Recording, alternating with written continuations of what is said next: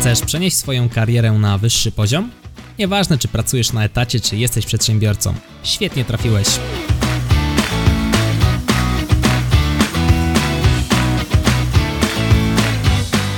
Nazywam się Michał Kowalczyk i witam Cię w Excellent Work Podcast. Cześć, hej, witam Cię w kolejnym odcinku. Dziś temat trochę kontynuujący ostatni odcinek, odcinek 26. W odcinku 26 mówiłem Ci nieco więcej o nastawieniu do osiągania celów, natomiast dzisiaj skupimy się na temacie tego, jak te cele ustawić, czy w ogóle te cele są Tobie potrzebne, a jak już je masz, to jak je rozbić na proces, żeby po prostu było Ci je łatwiej realizować. Więc temat nie do końca może w 100% oddaje to, o czym będziemy dzisiaj mówili, natomiast gorąco wierzę w to, że ten odcinek Ci się spodoba. Pierwsze pytanie, na które warto sobie odpowiedzieć, to czy musisz mieć cele. No i tutaj szkoły są dwie.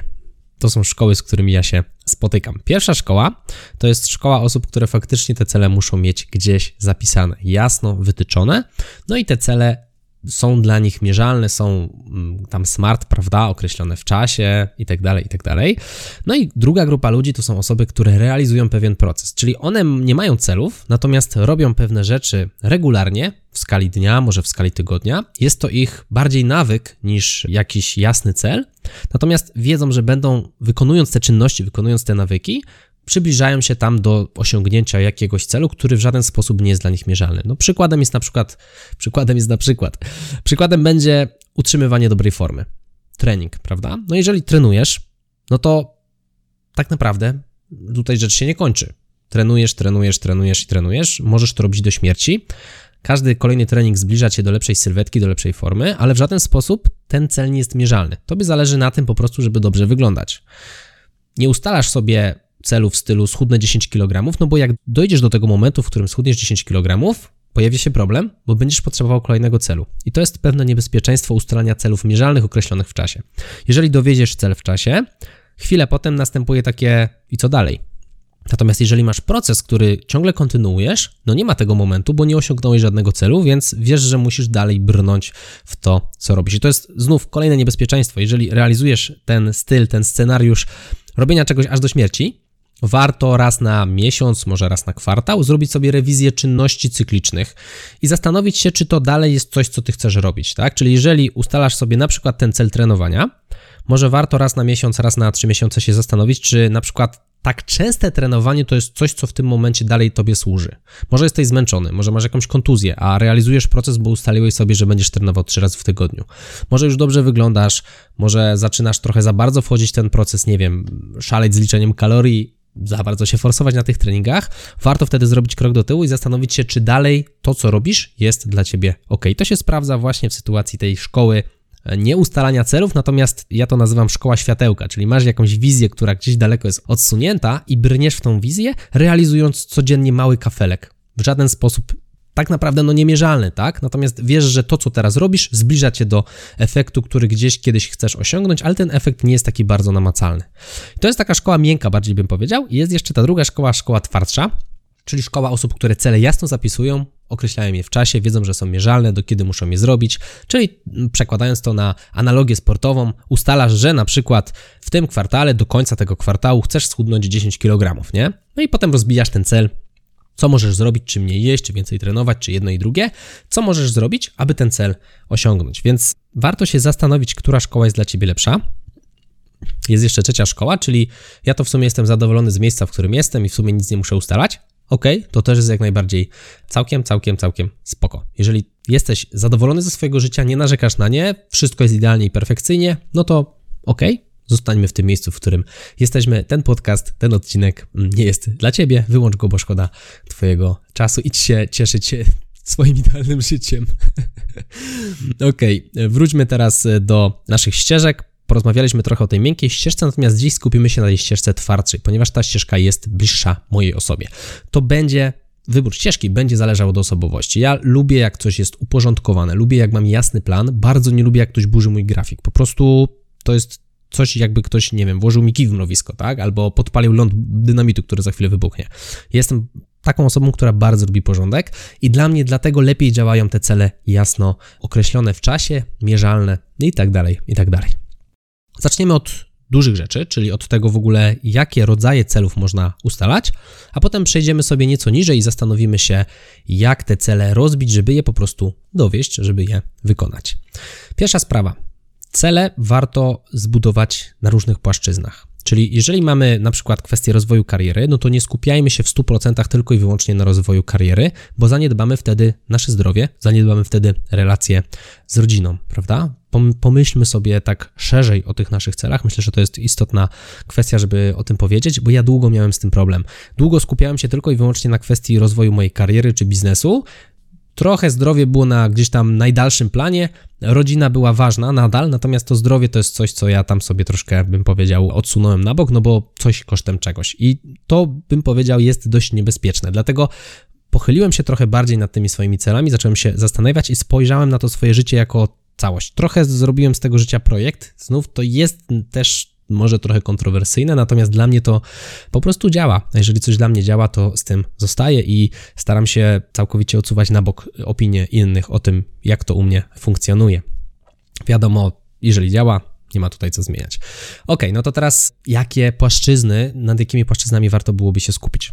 Kwestia zdrowia, czyli zastanówmy się, może nad jakimiś treningami, nad jakimś ruchem, szczególnie jeżeli pracujemy w biurach, jeżeli pracujemy za biurkiem i tego ruchu jest mało. Ja miałem problem zdrowotny, który właśnie wiązał się z tym, że miałem za mało ruchu, no i stworzyłem sobie taki prosty proces robienia 5000 kroków dziennie minimum i minimum jednego takiego efektywnego treningu w tygodniu, czyli na przykład piłka nożna dwie godziny, coś w ten desen, jakieś jazda na rowerze półtorej godziny, czy ostra praca w ogrodzie, to też zaliczało się u mnie do takiej aktywności, no i dzięki temu to zdrowie u mnie się poprawiło, więc tutaj cel zdrowotny, prosty, 5000 kroków, kupujemy opaskę, która nam te kroki mierzy, albo wkładamy telefon do kieszeni, jeżeli ma opcję krokomierza, no i sobie gdzieś tam w ciągu dnia chodzimy, jak nam brakuje, wieczorem dokręcamy do tych 5000. Oczywiście cel różny, może być 7, może być 10, wszystko tutaj zależy od Ciebie. W kwestii odżywiania, znowu, coś sobie można w tej lodówce wybrać, prawda? I teraz od nas zależy, co w tej lodówce się będzie znajdowało. Jeżeli w tej lodówce będzie się znajdowało samo słabe jedzenie, no to z dużym prawdopodobieństwem właśnie po to słabe jedzenie sięgniemy. Więc dużo łatwiej będzie nam zmienić otoczenie, czyli nie kupować po prostu niezdrowych produktów, kupować te nieco zdrowsze i w momencie, kiedy złapie nas głód, łatwiej będzie wtedy w lodówce znaleźć coś zdrowszego niż na przykład sięgnąć po kolejnego pączka. Kolejna płaszczyzna rodzina. Pielęgnowanie relacji to jest coś istotnego, co, o czym można zapomnieć w dzisiejszym świecie, gdzie mamy dużo różnych dziwnych dystraktorów. Mam tutaj na myśli na przykład Facebooka Instagrama, który zabiera nam czas, spędzamy go w sieci, a moglibyśmy go spędzać na przykład z rodziną, albo może też z bliskimi znajomymi. Przez rodzinę mam na myśli ogólnie relacje z ludźmi, na których nam zależy. To niekoniecznie musi być rodzina taka z pierwszej linii, małżonkowie czy, czy rodzice, ale też nieco szerzej, no bo to jest istotna sprawa. I znów, znów Wygląda to dość nieetycznie, jeżeli ktoś wpisze sobie w cel, że ma tam na przykład tyle i tyle czasu spędzać z dzieckiem. Ja nie mam takiego celu, natomiast mam z tyłu głowy to, że chcę się z rodziną spotykać i przez to ustaliłem cele, żeby po prostu móc robić robotę i potem mieć więcej czasu wolnego na to, żeby właśnie pielęgnować relacje. Więc te cele nie bezpośrednio, natomiast rykoszetem pomagają mi pracować nad relacjami z rodziną, z bliskimi mi osobami, ze znajomymi. To jest jeden też z fundamentów nas ludzi. Zresztą my jesteśmy zwierzyną stadną. Tak nas zbudowali, że kiedyś, kiedyś lata temu mieliśmy plemiona i to nadal nam pozostało. To nie jest tak, że my możemy sobie sami żyć. Nie możemy. Jakbyśmy się zamknęli na rok sami, no to nie byłby to dobry ruch dla naszej psychiki, nie? Kwestia kolejna, kolejna płaszczyzna, płaszczyzna pracy. Przez pracę mam tutaj na myśli szeroko pojęte rozwój kariery, rozwój biznesu, może przejście na swoje i tak dalej, i tak dalej. Więc to jest jakaś tam płaszczyzna numer 3, nad którą warto byłoby się skupić. Co tutaj, jakie cele tutaj można ustalić? No, na przykład zmiana pracy, podniesienie swoich zarobków, przebranżowienie się być może, jeżeli coś, co robimy obecnie nas nie kręci, a czujemy, że coś innego by nas kręciło, może warto powoli zacząć się pochylać i przychylać w stronę właśnie tego przebranżowienia, w międzyczasie jeszcze kontynuując te czynności, które w tym momencie jeszcze wykonujemy, czy te obowiązki, które mamy. Otwarcie własnej firmy, czy jakieś wyniki finansowe mierzalne. Niekoniecznie musi to być związane z prowadzeniem biznesu, ale też, jeżeli masz firmę, możesz ustalić sobie mierzalny cel, że na przykład do końca roku, czy do końca kwartału chcesz osiągnąć tyle i tyle przychodu, dochodu, zysku, whatever. Zwał jak zwał. Jeżeli pracujesz na etacie, no to, to też nie jest tak, że ty nie masz w ogóle totalnie wpływu na to, ile zarabiasz. No oczywiście, że masz. Możesz brać pracę dorywcze, możesz oszczędzać, możesz przesuwać pieniądze z jednego koszyka, na przykład wydatków na jedzenie na mieście, na przykład na koszyk oszczędności na samochód, dom, mieszkanie, cokolwiek, prawda? Więc tutaj też w płaszczyźnie pracy mamy coś do zrobienia. No i ostatnia płaszczyzna, taka bardziej trochę medytacyjno-wierząca, jeśli mogę tak kolokwialnie oczywiście powiedzieć. Chodzi o to też, żeby zadbać o siebie, no i o swojego ducha. Tutaj nie mam przykładów celów. Myślę, że każdy z nas w środku czuje o co, o co chodzi. Warto też zadbać o ten nasz rozwój duchowy, no i też edukację, prawda? To jest coś, co jest inwestycją, która się zwraca. Jakby nie było, na koniec dnia uczymy się A dla przyjemności, ale też B po to, żeby potem z tej wiedzy czerpać, no i czerpać na różnych płaszczyznach. Bardzo często też czerpać w pracy zyski, czy czerpać w biznesie również zyski. Ta edukacja nam bardzo, bardzo pomaga. No i teraz siadamy sobie z kartką, wiadomo, rozrysowujemy sobie te cele, zastanawiamy się, co byśmy tam chcieli, puszczamy totalnie wodze fantazji. Mogą to być naprawdę jakieś grube cele, typu chciałbym mieć dom z jacuzzi. Nie zastanawiamy się, czy tak, czy nie. Do tego dojdziemy potem. Jak już mamy te duże cele, no to przydałoby się zacząć powoli zastanawiać, kiedy te cele chcemy realizować, tak? No, jeżeli mamy wybudować dom z jacuzzi, no to trudno nam jest powiedzieć, czy my to zrobimy w tym roku, czy my to zrobimy za 10 lat, czy my to zrobimy za 7 lat i czy my w ogóle chcemy ten dom z jacuzzi, nie? No bo to, że nam się wydaje, że coś chcemy, to, że nam się wydaje, że ten cel, który mamy, to nas kręci, no to wcale nie znaczy, że nas kręci. Może się okazać, jak zaczniemy go powoli realizować, że w sumie to nas nie kręci. Nie daliśmy cel, który nas nie jara. Nie przejmujmy się tym. Skreślmy ten cel. Stwierdzimy, że ok, wydawało mi się, ale jednak się myliłem. Normalna rzecz. Chwyćmy się tego celu domu z jacuzzi. Jak go osadzić w czasie? Ja bym na początku zastanowił się w ogóle, co muszę zrobić, aby ten cel dowieść. No bo nie zacznę realizacji tego celu od wybudowania domu z jacuzzi, no bo wybudowanie domu no to jest proces, który jest bardzo złożony. Więc warto byłoby zastanowić się, jakie takie kluczowe etapy można byłoby wytyczyć w kwestii takiego domu z jacuzzi.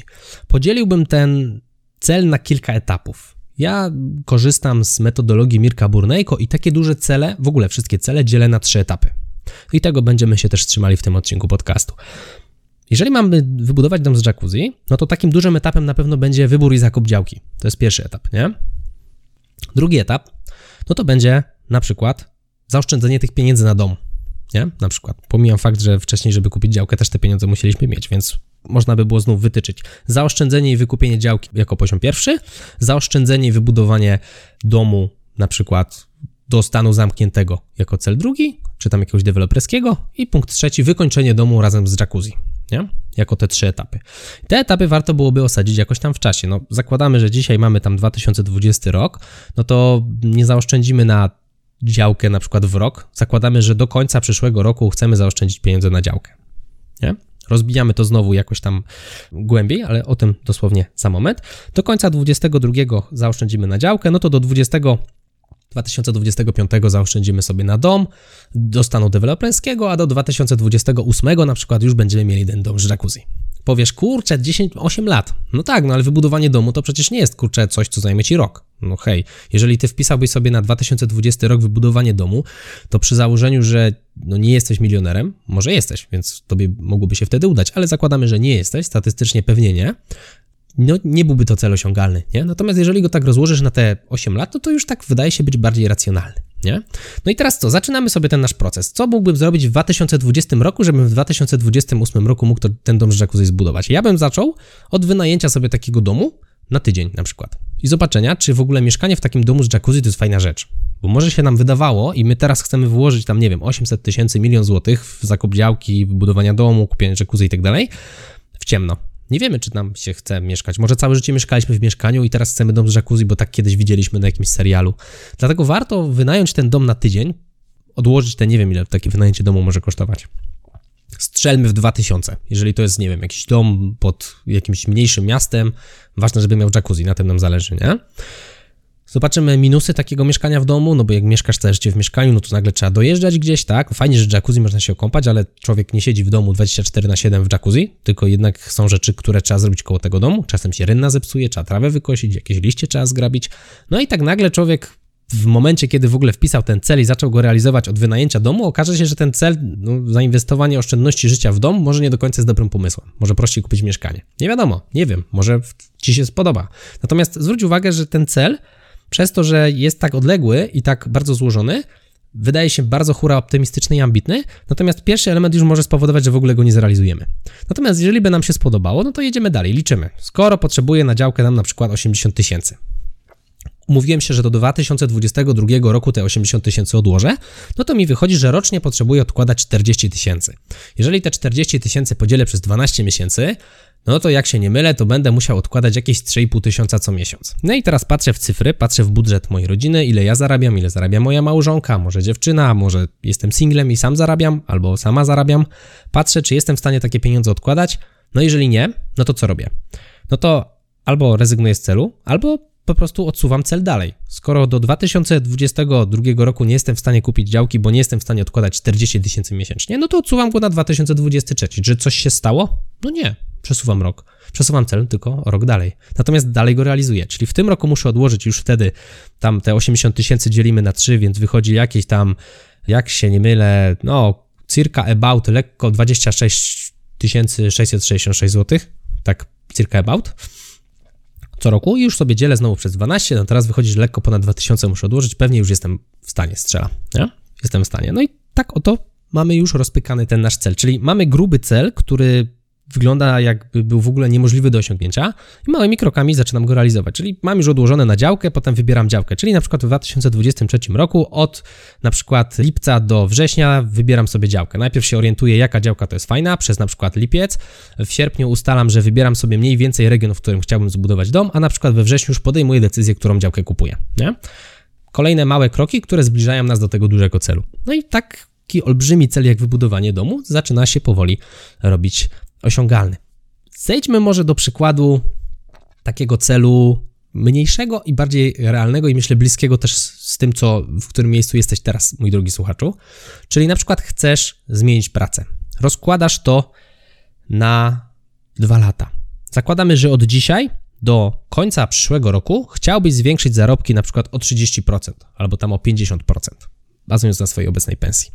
No to co robisz? Patrzysz, zastanawiasz się, jesteś w tym i w tym rynku, na tej i tej branży pracujesz, ludzie na Twoim stanowisku zarabiają mniej więcej tyle i tyle, patrzysz, czy w ogóle jest szansa podwyżki. Jeżeli nie ma szansy podwyżki, to pewnie trzeba będzie dostać awans albo się przebranżowić. Zakładamy opcję awansu. Teraz, żeby dostać awans, potrzebujesz pewnych kompetencji. Czyli musisz na przykład, nie wiem, nauczyć się zarządzania ludźmi, musisz tam zrobić jakieś odpowiednie szkolenia, strzelam teraz totalnie, musisz dobrze umieć Excela, coś tam, coś tam, coś tam. Wylistowaj sobie rzeczy, które czujesz, że musisz umieć, bo w ofertach pracy na takie stanowisko, na które chciałbyś aplikować, są te kompetencje potrzebne. Czyli już wiesz, jaki jest Twój cel na za dwa lata już wiesz, jak ten cel możesz osiągnąć, bo potrzebujesz tych i tych kompetencji. No to teraz się jeszcze trzeba by było zabezpieczyć. Gdyby na przykład się okazało, że zmienisz pracę za dwa lata, no i za te dwa lata się okaże, że ta praca menadżera to nie jest fajna, albo w ogóle się tam nie sprawdziłeś, warto po drodze jeszcze przygotować sobie jakąś poduszkę finansową oszczędności. Czyli przez te dwa lata masz spokojnie czas, żeby się przygotować do zmiany pracy też finansowo. Jeżeli noga by ci się powinęła, to na przykład za dwa lata odłożyłeś sobie oszczędności na pół roku przeżycia w razie czarnego scenariusza i gdzieś tam niesprawdzenia się jako menadżer, czy na tym nowym stanowisku. Dzięki tym oszczędnościom przeżyjesz pół roku, a pół roku to jest myślę spoko czas, żeby znaleźć sobie nowe stanowisko i przetrwać i nie umrzeć z głodu. Także masz kolejną rzecz, którą musisz sobie uwzględnić w Twoim dwuletnim planie: odkładanie pewnej kwoty co miesiąc. Jaka to kwota, pozostawiam już Twojej informacji. W międzyczasie rozkładasz sobie znów ten dwuletni proces yy, znalezienia nowej pracy na małe cegiełki, które mogą Cię przybliżyć do procesu. Czyli oprócz regularnego, na przykład co miesiąc uczenia się jakiejś konkretnej kompetencji, dorzucasz jeszcze do tego kwestię, że na przykład lipiec i sierpień poświęcam na nauczenie się tego, jak się wybić na rozmowie kwalifikacyjnej, jak dobrze się zaprezentować na rozmowie kwalifikacyjnej. We wrześniu skupiam się na tym, jak zrobić dobre CV. Nie? Czyli masz cały miesiąc na to, żeby znaleźć informacje, jak zrobić dobre CV. Pewnie zajmie ci to do 10 godzin w ciągu miesiąca. Jeżeli weźmiesz 10 godzin w ciągu miesiąca, które poświęcisz tylko i wyłącznie na naukę o CV, to wyjdzie ci, że w tygodniu potrzebujesz tylko dwóch godzin. Nie? Co nie jest wcale jakimś długim czasem. To są dwa seriale na Netflixie albo jeden film w przeliczeniu na to, co może być może jest ci słuchaczu bliskie. Chociaż mnie, mnie jest trochę mniej, ale czasem jakiś film, wiadomo, zdarzy się obejrzeć. No i okej. Okay. Potem idziesz głębiej. Oprócz tego, że już wiesz, jakie stanowisko, no to szukasz jakiejś firmy, która jest może blisko ciebie, żeby komunikacja też była dobra i wybierasz sobie kwestie też związane z tym, jakie ta firma ma opinię, żeby zwiększyć szansę na to, że jak już tam wejdziesz, to będziesz zadowolony, zespół będzie spoko i cię tam nie zniszczą psychicznie, nie będziesz siedział nad godzin i atmosfera będzie ok. To jest też coś, na co możesz poświęcić na przykład któryś miesiąc, który zbliża cię do tych dwóch lat. Potem załóżmy pół roku przed końcem tego drugiego roku, bo za dwa lata chciałeś zwiększyć zarobki, wysyłasz CV. Przez pół roku wysyłasz CV, bo te procesy rekrutacyjne tam lubią trwać około trzech miesięcy. W międzyczasie, jak ci się nie udaje na kolejnych rozmowach, to się cieszysz, bo zdobywasz kolejne doświadczenia, wiesz czego uniknąć i na następnej rozmowie, jak już przyjdziesz na to wymarzone stanowisko pracy, to już będziesz się miał świetnie zaprezentować, bo wcześniej straciłeś szansę na 3, 4, 5, 8 rozmowach kwalifikacyjnych. To nie była twoja porażka, tylko to było doświadczenie, które zdobyłeś. No i po dwóch latach dostajesz nową pracę. Voila, pięknie rozplanowany to jak możesz otrzymać nową pracę. Oczywiście wiadomo, że ten plan nie jest idealny i na pewno po drodze w czasie realizacji tego procesu wyrosną jakieś nowe cele, pojawią się jakieś nowe informacje w miarę jak będziesz głębiej wchodził w proces uczenia się, proces zdobywania nowych kompetencji, no i proces uczenia się kwestii związanych z rekrutacją siebie do nowej pracy no to w ten sposób będziesz ten cel modyfikował. Być może jesteś w stanie zrobić to szybciej, może dwa lata to zbyt dużo czasu, może jesteś w stanie zmienić tę pracę nieco szybciej. Natomiast chodzi mi o przekazanie tobie sposobu rozbijania celów, czyli masz gruby cel na rok, na dwa, na trzy, na pięć, rozbijasz sobie go na mniejsze elementy, możesz go rozbijać też na poziomy, jak na przykład miało to miejsce w naszym budowaniu domu. No i potem sobie realizujesz te kolejne kafelki. Jeszcze kolejnym przykładem może być na przykład czytanie książek. Korzystamy z tej szkoły jasnego wytyczania celów, czyli umawiam się, że będę w tym roku czytał nie wiem, 30 książek, nie? No i liczę sobie, ile muszę w takim razie przeczytać miesięcznie, ile muszę przeczytać tygodniowo, no i sobie po kolei jadę i czytam, realizuję sobie co miesiąc tam te kolejne książki. Mogę mieć misję dużą, na przykład chciałbym w życiu przeczytać 100 książek, dzielę to na trzy poziomy. Na pierwszy poziom 10 książek, drugi poziom 30 książek, trzeci poziom 100 książek. Przeczytać 10 książek jest łatwiej, więc będziesz zadowolony, że już taki mały cel sobie zrobiłeś. Od 10 do 30 no to jest tylko dwa razy tyle, więc też czujesz, że spoko jesteś w stanie to osiągnąć, a od 30 do 100 no to jest tylko trzy razy tyle, ile już przeczytałeś, więc też dużo łatwiej jest dojść do tych 100 książek. To jest szkoła ta moja, czyli taka twarda, zapisujemy i sobie realizujemy. Na szkoła miękka, o której wspomniałem Ci na początku, byłoby regularnie, codziennie czytam na przykład 15 minut dziennie. Codziennie 15 minut dziennie czytam książkę. I nie interesuje mnie totalnie, ile książek przeczytam. Ważne, że czytam to 15 minut. Jak się już za to złapię, to bardzo często to będzie więcej niż 15 minut, natomiast trzymam się tych 15 minut i to mnie doprowadzi do przeczytania jakiejś określonej liczby książek w ciągu roku, ale tak naprawdę to nie interesuje mnie ta liczba, bo liczy się to, żebym ja po prostu te książki czytał. Interesuje mnie sam proces, bo wiem, że ten proces czytania poszerzy moje słownictwo, da mi nową wiedzę. No i to samo stanie się w sytuacji, w której określisz proces na twardo, chcę przeczytać 100 książek. Jeden i drugi proces doprowadzi cię do tego samego miejsca, tylko że innymi drogami, nie? No i okej. Okay. To jest kwestia związana już bardziej nieco z nawykiem. Czyli jeżeli realizujesz proces w stylu czytam sobie tam określoną liczbę książek, no to to jest jasny cel. Natomiast jeżeli realizujesz proces w stylu czytam 15 minut dziennie, no to tworzysz w sobie nawyk, że codziennie musisz czytać przez te 15 minut. I to jest bardzo fajne w kwestii nawyków. Nawyki pomagają nam realizować te nasze cele, przez to, że coś wchodzi nam w nawyk, ucieka z naszej głowy i my tak jakby z tyłu tej głowy sami sobie przypominamy o tym, że coś musimy zrobić. Oczywiście zanim się tak stanie, no trzeba zastartować, więc trzeba sobie stworzyć jakąś przypominajkę w kalendarzu albo skorzystać z aplikacji do zarządzania nawykami, prostej, bardzo banalnej aplikacji, jak na przykład Habit Hub, z której ja korzystam, gorąco polecam, nie mam nic z tego, jest świetna, jest bezpłatna, bardzo duży plus. No i tam sobie wpisałem moje nawyki. Na ten moment to jest 5000 kroków, spanie co najmniej 7,5 godziny na dobę, wstawanie o 6.30, uczenie się angielskiego 10 minut dziennie co najmniej. I chyba tyle jest z tych moich. I robienie tych 5000 kroków, ale to już chyba powiedziałem.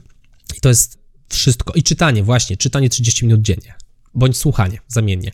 I to wszystkie nawyki, które ja w tym momencie pielęgnuję. Potem to już wchodzi w nawyk. Po prostu czujesz, że wstajesz rano i musisz pewne czynności zrobić, bo to już jest twój nawyk i nie musisz się na tym skupiać. Natomiast to jest właśnie to realizowanie procesu, czyli ta miękka ścieżka. Ja korzystam z tej twardej, natomiast ta miękka też gdzieś tam się koło mnie przewija, na przykład w kwestii nawyków, nie?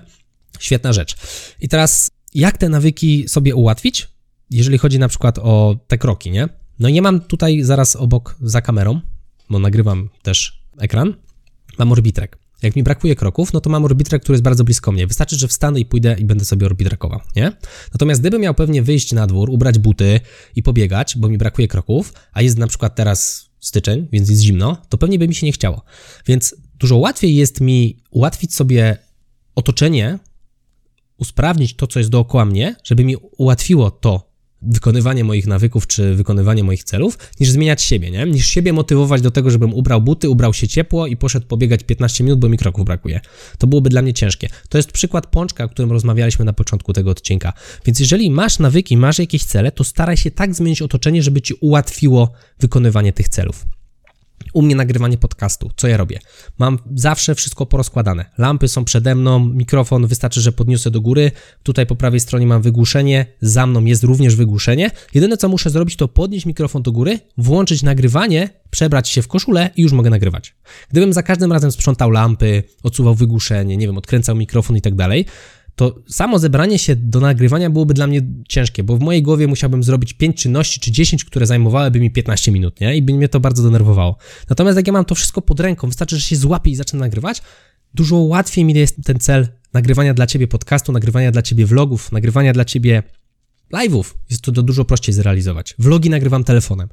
Tak, kupiłem sobie gimbala, kupiłem sobie super mikrofon, ale szczerze powiem, nie korzystam z nich, bo łatwiej jest mi po prostu mając telefon to nagrywać mam większą chęć. Łapię telefon, kiedy chcę Tobie coś przekazać do vloga, włączam play i nagrywam. Gdybym miał za każdym razem wkładać telefon do gimbala, instalować mikrofon, ustawiać tego gimbala, łączyć bluetoothem z telefonem, żeby on tam się ładnie, wiadomo, wygimbalował i wypoziomował. Gimbal to takie urządzenie, które stabilizuje telefon tak, żeby nie było przy chodzeniu tego efektu skakania, nie? Gdybym ja to miał za każdym razem robić, no to mnie by się nie chciało od samego myślenia o tym, że ja to muszę instalować. A tak to wyciągam telefon i w dwie sekundy jestem gotowy do vlogowania. I to jest fenomenalne. Dlatego starajmy się podchodzić do życia, jakby nie było czegoś takiego jak silna wola. Zróbmy tak na nasze otoczenie, żeby ono sprzyjało osiąganiu tych naszych celów, nie? To nie są moje słowa, to są słowa Miłosza Brzezińskiego z książki Życiologia. Swoją drogą bardzo fajna pozycja. Natomiast dla Ciebie lepsza pozycja to będzie Wy wszyscy moi ja. Wy wszyscy moi ja to jest świetna książka właśnie o produktywności i osiąganiu celów. Także Miłość Brzeziński, Wy wszyscy moi ja. Gorąco Cię zachęcam do tego, żebyś sobie tę książkę sprawdził. I i jeszcze jedna kwestia co do nawyków. To jest coś, o czym już wspomniałem, czytam 15 minut dziennie. 15 minut wydaje się być dużym wysiłkiem, dużą inwestycją czasu. Umów się ze sobą, że będziesz czytał na przykład jedną stronę dziennie. Że będziesz biegał na przykład tylko minutę. Czyli ubierzesz sobie buty, wyjdziesz na dwór i idziesz biegać jedną minutę albo 5 minut, nie? Coś, co jest w ogóle totalnie małego. Albo czytasz tę jedną stronę. Uwierz mi, że jak już zaczniesz czytać tę jedną stronę, to nie skończysz na jednej. Jak już wyjdziesz na dwór pobiegać minutę, to nie będziesz biegał minuty. No i właśnie to jest taki sposób na trochę lifehackowanie samego siebie, nie? Trochę siebie oszukujesz, ale z dobrym skutkiem. Kwestia na przykład uczenia się 10 minut angielskiego. Ludzie mi mówią, Michał, ale dlaczego ty się uczysz tylko 10 minut dziennie języka angielskiego? Ja sobie to przeliczyłem i wychodzi, że jeżeli uczę się codziennie co najmniej 10 minut, to uczę się w ciągu roku co najmniej 61 godzin języka angielskiego. 61 godzin, no to jest całkiem sporo. Tak jakbyśmy to na 8 godzin przestawili, no to wychodzi, że praktycznie półtorej tygodnia w ciągu roku przez 8 godzin uczę się angielskiego. Półtorej tygodnia roboczego. No to całkiem dobry wynik, nie? Więc takie małe ziarnka, które w ciągu dnia są wręcz niedostrzegalne. Zamiast siedzieć 10 minut na Instagramie, mogę się pouczyć 10 minut angielskiego. Mam aplikację na telefonie, etutor.pl. Też nic z tego nie mam, ale zachęcam, bo całkiem się u mnie to dobrze spisuje. etutor.pl, jeszcze raz powiem. I powiem Ci, że no to daje efekty. Prostu takie małe rzeczy. Czytanie tam te 10 minut czy 15 minut dziennie. Ja zacząłem od takiej mm, liczby, słuchanie, czytanie 10-15 minut, teraz jestem na 30 minutach i to już zostanie. Staram się te 30 minut dziennie uczyć. To jest taki fundament, bo nauka powoduje, że wszystko się we mnie rozwija. I biznes, i relacje z rodziną, i inne różne, różnej maści projekty, o których może nie do końca też chcę tutaj głośno mówić. I teraz, żeby było łatwiej te nasze procesy realizować, możesz korzystać oczywiście z kalendarza, możesz skorzystać z Habit Huba, żeby pielęgnować sobie te nasze nawyki, ale jak już masz te grube cele rozpisane, tak jak ja tutaj Ci wspomniałem o zmianie pracy, wspomniałem Ci o zmianie swoich nawyków żywieniowych, czy o treningach, wspomniałem Ci też o budowaniu domu z jacuzzi, możesz sobie te cele włożyć do swojej aplikacji do zarządzania zadaniami. I tutaj mogę polecić Ci dwie. Jeżeli dopiero zaczynasz swoją przygodę z realizowaniem celów, polecam Ci Todoista. Świetna, prosta aplikacja na telefon. Wpisujesz na przykład w maju wynieś pranie, no i on już wie, że w maju masz wynieść pranie. Będzie ci się to pojawiało po prostu na telefonie. To jest bardzo prosta i przyjemna aplikacja. Typu jutro masz kupić mleko. To on wie, że jutro to jutro i że kupić mleko będziesz miał task na jutro, kupić mleko jutro. Proste i przyjemne, bardzo fajnie się to wpisuje. Mega, mega prosta aplikacja. Do, do takich prostych celów świetnie się sprawdza. Jeżeli jesteś już trochę bardziej pro i chcesz tworzyć sobie głębsze projekty, bardziej tymi zadaniami zarządzać, polecam Ci ClickUp, też bezpłatna aplikacja. W zasadzie płatna, ale na te możliwości, które daje bezpłatnie, jest zdecydowanie wystarczająca. Ja długo byłem na bezpłatnej opcji, natomiast mam teraz pracowników, więc ta opcja płatna mi się troszkę bardziej przydaje. Natomiast jeżeli jesteś sam, ClickUp jak najbardziej do zarządzania Twoimi projektami się sprawdzi. To takie Nozbi trochę na sterydach, połączone z Trello. To są też znowu dwie aplikacje do zarządzania zadaniami. Skupmy się na tym, że ClickUp jest naprawdę fajny, intuicyjny. Do już takich trochę bardziej skomplikowanych kwestii typu cykliczne zadania, rozbijanie jakichś grubszych zadań na projekty, żeby to wszystko było w jednym miejscu, w jednym folderze, to ClickUp się do tego sprawdza. Czyli jeżeli zaczynasz Todoist, jeżeli chcesz, żeby to było troszkę bardziej jeszcze ułożone, ustrukturyzowane, ClickUp. No i na sam koniec myślę kwestia istotna, czyli te finanse, o których już tutaj Dzisiaj troszkę rozmawialiśmy. Wiemy o tym, że jeżeli budujemy cele, możemy wybrać dwie ścieżki, albo jasno wytyczamy cel mierzalny, określamy go w czasie i realizujemy proces, żeby do tego celu dojść. Po drodze rozbijając go na mniejsze elementy, najpierw może nawet na poziomy typu 10 książek, 30 książek i 100 książek, jeśli chcesz przeczytać 100 książek. Potem je osadzamy w czasie, ile książek musisz przeczytać w ciągu tygodnia, miesiąca i roku, żeby do tego celu dojść. Albo opcja druga, czyli bazowanie bardziej na nawykach. Wiem, że lubię czytać książki, albo wiem, że chcę czytać książki, bo mnie rozwijają, więc codziennie po 15 minut czytam książki. Nieważne, ile przeczytam, to jest rzecz, którą robię i co miesiąc, co kwartał robię rewizję, czy to, że ja dalej czytam książki, to ze mną gra i czy to mi służy, czy może ja czytam książki, bo po prostu tak sobie kiedyś powiedziałem i tak w sumie to ja nie czuję zmiany, nie jest mi to potrzebne. Więc to jest ta ścieżka miękka. Realizując obie te ścieżki, możesz te swoje cele osiągać. No i na samym końcu to jest coś, o czym jeszcze chciałem wspomnieć, czyli cele związane z finansami. Warto sobie coś takiego zrobić, szczególnie jeżeli myślisz o tym, żeby mm, założyć na przykład swoją firmę. Pomyśl o tym, skąd pieniądze do ciebie przychodzą i gdzie się rozchodzą. Przez to, skąd przychodzą, mam na myśli pewnie, jeżeli pracujesz na etacie, no to będzie twoja wypłata, ale może babcia ci da jakąś, nie wiem, 50, jeśli jeszcze babcię masz, daj Boże, oczywiście, albo rodzice, ktoś coś ci da, jakiś prezent, to też są, jakby nie było, Twoje źródła przychodu. Być może masz jakąś pracę dorywczą, może jakiś zwrot podatku. To są kwestie, które pojawiają się w Twoim budżecie, może 500, plus, no i one gdzieś tam są, warto o nich pamiętać. Jeżeli pracujesz na etacie, to pensja to nie jest 100% Twoich przychodów, bardzo często coś tam jeszcze gdzieś skapie z różnych innych źródeł. Skoro wiemy skąd przychodzą, warto się zastanowić też, gdzie się rozchodzą, no bo coś wydajesz, coś kupujesz, tak? Kupujesz, musisz utrzymać dom, może mieszkanie, musisz kupić środki czystości, może coś zjeść, może jeść w domu, a może jeść na mieście. Pytanie, ile wydajesz na co, nie? Może kupujesz jakieś prezenty, ubrania, ciuchy, tego typu rzeczy gdzieś te pieniądze się rozchodzą, bo na koniec miesiąca ich nie ma, albo nie ma ich tyle, ile było w momencie, kiedy dostałeś je na konto. I teraz, jeżeli wiesz skąd przychodzą i gdzie odchodzą, to możesz łatwo je przesuwać. Jeżeli masz swoje wydatki, możesz na przykład mniej wydawać na jedzenie na mieście i przesunąć ten wydatek gdzieś w jakieś inne miejsce, prawda? Albo na przykład mniej będę wydawał teraz na ciuchy, przesunę te pieniądze gdzieś w inne miejsce. Oszczędzanie to nie jest kiszenie hajsu dla samego faktu kiszenia hajsu, jeśli mogę tak kolokwialnie powiedzieć, trzymanie go w skarpecie, tylko oszczędzanie to jest wyciąganie z jednego miejsca, z jednych wydatków i wkładanie w inne miejsce, tak? Oszczędzam po to, żeby coś kupić dalej. To jest oszczędzanie. Moim zdaniem to jest idea oszczędzania. Nie samo gromadzenie kapitału dla samego faktu gromadzenia, tylko zawsze po coś, nie?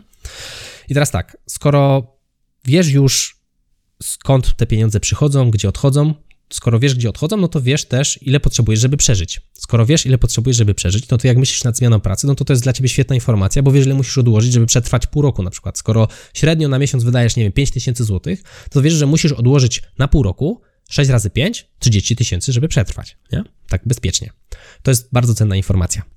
Jak sobie śledzić te wydatki, polecam Tobie albo Excela, taka wersja bardziej dla hardkorów, albo One Money. One Money to jest taka świetna aplikacja na Androida, nie wiem czy jest na systemy i, natomiast na Androida jest na pewno jeden Money, One Money. Nie? Świetna aplikacja, łatwo można sobie ten budżet tam śledzić prywatny. No i to też jest fajna szkoła, jeżeli myślisz o przejściu na swoje, bo jeżeli w małej skali nauczysz się pracować na liczbach, dużo łatwiej będzie tobie potem te liczby, te cele finansowe przełożyć na swoją firmę. Tam kwoty są już zdecydowanie większe. Na etacie zarabiamy 5, 7, może 10 tysięcy. Jeżeli prowadzimy biznes, no to ten biznes nie wiadomo do jakiej skali się rozrośnie. Często, gęsto będzie to pewnie 10, obroty przekraczające 10, 20, 30, 40, 50 tysięcy miesięcznie, nie? Po prostu, jak to się tam gdzieś zacznie rozrastać, to nigdy nie wiadomo, gdzie z tym dolecisz i łatwiej nauczyć się w małej skali, potem analogicznie można to po prostu przemnożyć, przenieść na większe cyfry. Zasady są przecież te same. Tak samo mamy przychody, skądś te pieniądze do nas są i się pojawiają i gdzieś tam te nasze pieniądze od nas odchodzą. Ok, no i na samym końcu trzeba się zastanowić też, ile minimalnie chcesz zarabiać. I to jest, myślę, takie ciekawe podejście. Jeżeli prowadzisz firmę albo pracujesz na etacie, to nie chodzi o to, żeby zarabiać całe życie jak najwięcej. Jakby się tak głębiej zastanowił. Jest jakaś pula pieniędzy, która Cię interesuje i powyżej której już tak naprawdę więcej pieniędzy Ci nie potrzeba, nie? No bo załóżmy te 200 tysięcy rocznie. To jest miesięcznie jakieś prawie 20 tysięcy. No kurczę, utrzymanie domu ileś tam kosztuje, jedzenie ileś tam kosztuje, no i zostaje, nie wiem, 5-8 tysięcy oszczędności. Załóżmy, że masz już dom, no i co z tymi oszczędnościami robić, nie? Tak jakbyśmy się głębiej zastanowili, no można żyć jakoś bardzo wystawnie. No pytanie znów, ja dałem taką kwotę, strzeliłem. Może dla ciebie to jest pół miliona, tak? Może dla ciebie pół miliona, bo jesteś w stanie wydać te pół miliona w ciągu roku i to jest kwota, która powoduje, że ty super komfortowo się z tym czujesz, tak? Natomiast zastanówmy się właśnie, jaka to jest minimalna kwota, powyżej której nie chcesz się jakoś bardzo piłować, bo zawsze zarabianie pieniędzy będzie wiązało się z pewną inwestycją czasu. Na koniec dnia poświęcisz czas, żeby te pieniądze zarobić, nie? Może dla ciebie to będzie to 200 tysięcy. Jeżeli czujesz, że już teraz zarabiasz 200 tysięcy, Wiem, że to nadal jest duża i abstrakcyjna kwota, natomiast załóżmy, że jeżeli teraz zarabiasz 200 tysięcy, to pytanie, czy chcesz się jeszcze bardziej piłować, żeby dojść do 300 tysięcy? Czy może te 200 tysięcy jest ok, jak coś jeszcze więcej wpadnie, spoko, ale te 200 tysięcy to mnie urządza i ja chcę więcej czasu teraz poodpoczywać, nie wiem, poczytać książki, pooglądać seriale, posiedzieć z rodziną, widzieć ze znajomymi, zamiast siedzieć i orać kolejne godziny w polu albo jakąś robotą dorywczą, żeby dolecieć tam na przykład do 250. Może dla ciebie to jest 100 tysięcy, nie? Może dla ciebie to jest 50 tysięcy. I pytanie, czy ty chcesz potem pchać siebie dalej, żeby dojść do tych 100, chociaż w sumie to z tych 50 jesteś i tak już zadowolony, żyjesz sobie na fajnym poziomie, na takim jak cię interesuje, nie? Nie wiem tego. Dlatego prowadzenie budżetu jest ok, żeby poznać swoje potrzeby, potrzeby swojej rodziny, potrzeby swojej małej komórki gospodarstwa domowego, nie? Łatwiej po prostu potem zdecydować, czy pchamy się dalej, wiesz, ciśniemy jakieś cele finansowe, czy po prostu skupiamy się bardziej wtedy na rozwoju właśnie relacji, na rozwoju takich rzeczy związanych może nie do końca z pieniędzmi, raczej z takim dobrostanem szeroko pojętym. No i tymi słowami będziemy się powoli zbliżali do końca podcastu. Trochę się rozgadałem, natomiast mam nadzieję, że ten podcast dał Ci dużo wartości w kwestii ustalania celów, w kwestii tych ścieżek, w kwestii tego, czy te cele warto realizować jak podejść do tematu ustalania celów, no i potem też do ich realizacji. Jeżeli podobał Ci się ten podcast, proszę Cię o to, abyś podzielił się z nim jedną osobą. Jeżeli chciałbyś się nauczyć nieco więcej obsługi Excela, co może Ci się przydać do prowadzenia budżetu, pamiętaj o tym, że ja głównie zajmuję się właśnie szkoleniem z obsługi programu Excel. Odwiedź stronę xwork.pl, tam znajdziesz certyfikowane kursy w zakładce właśnie kursy. Gdybyś miał jakieś pytania dotyczące tego odcinka, czy jakiegokolwiek odcinka, zachęcam Cię do kontaktu ze mną. Mówił dla Ciebie Michał Kowalczyk, to był Excellent Work Podcast. Do zobaczenia do usłyszenia w kolejnym odcinku. Trzymaj się, hej!